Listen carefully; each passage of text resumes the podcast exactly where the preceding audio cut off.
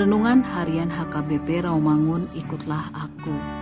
Minggu ke-6 setelah Trinitatis 24 Juli 2022 Dengan tema Tuhan setia dalam kasihnya. Bacaan epistel kita hari ini dari Kolose pasal 2 ayat 6 sampai dengan 19 dan bacaan evangelium kita hari ini dari Hosea pasal 1 ayat 2 sampai dengan 19 yang berbunyi Ketika Tuhan memulai berbicara dengan perantaraan Hosea Berfirmanlah ia kepada Hosea Pergilah kawinilah seorang perempuan sundal dan peranakanlah anak-anak sundal karena negeri ini bersundal hebat dengan membelakangi Tuhan. Maka pergilah ia mengawini Gomer binti Diblaim, lalu mengandunglah perempuan itu dan melahirkan baginya seorang anak laki-laki. Kemudian berfirmanlah Tuhan kepada Hosea, Berilah nama Yezreel kepada anak itu, sebab sedikit waktu lagi maka aku akan menghukum keluarga Yehu karena hutang darah Yisrael dan aku akan mengakhiri pemerintahan kaum Israel. Maka pada waktu itu aku akan mematahkan busur panah Israel di lembah Yezreel.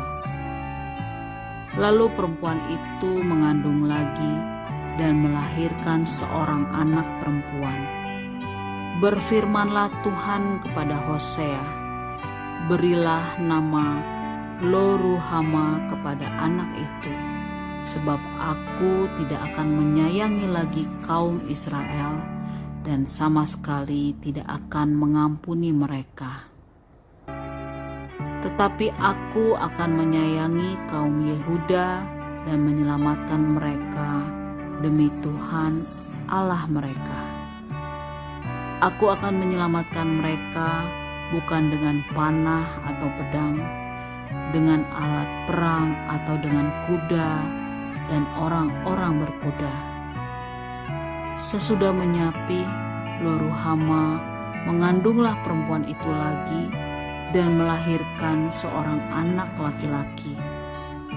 Lalu berfirmanlah ia, berilah nama Lo Ami kepada anak itu sebab kamu ini bukanlah umatku dan aku ini bukanlah Allahmu. Demikian firman Tuhan.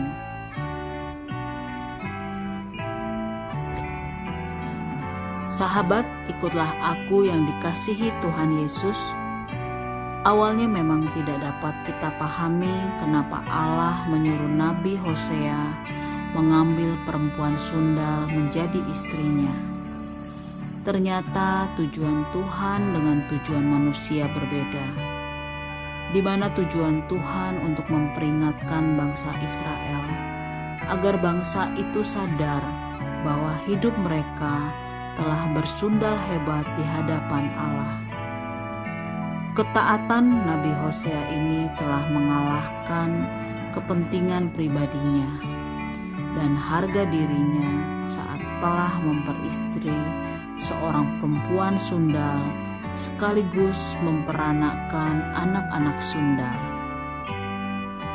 Nabi Hosea rela menanggung beban perasaan ketika menjadi ayah bagi Yisrael, Loruhama, dan Loami.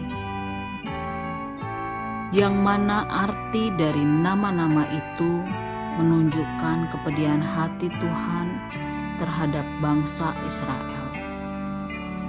Nabi Hosea harus memberikan nama yang berkonotasi buruk kepada anak-anaknya. Bagi putra sulung, Yisrael artinya Allah menabur. Hal ini bukanlah Allah mau menabur berkat, melainkan amarahnya kepada bangsa Israel karena dosa mereka sedang yang kedua, luru hama artinya tiada belas kasih. Apakah menjadikan Allah berhenti menyayangi umatnya? Tidak, sebab setelah menghukum Israel, dia akan kembali mengasihi mereka meskipun mereka berulang kali melawan dan melakukan dosa di hadapan Allah. Sedangkan anak yang ketiga, Loami yang artinya bukan umatku. Apakah Allah telah melupakan bangsa Israel sebagai umat pilihannya? Semua ini dilakukan Allah agar umat pilihannya itu mau bertobat kembali kepadanya. Untuk itu, Allah juga memakai hidup kita untuk mengajak orang yang telah sesat jalan agar kembali kepadanya.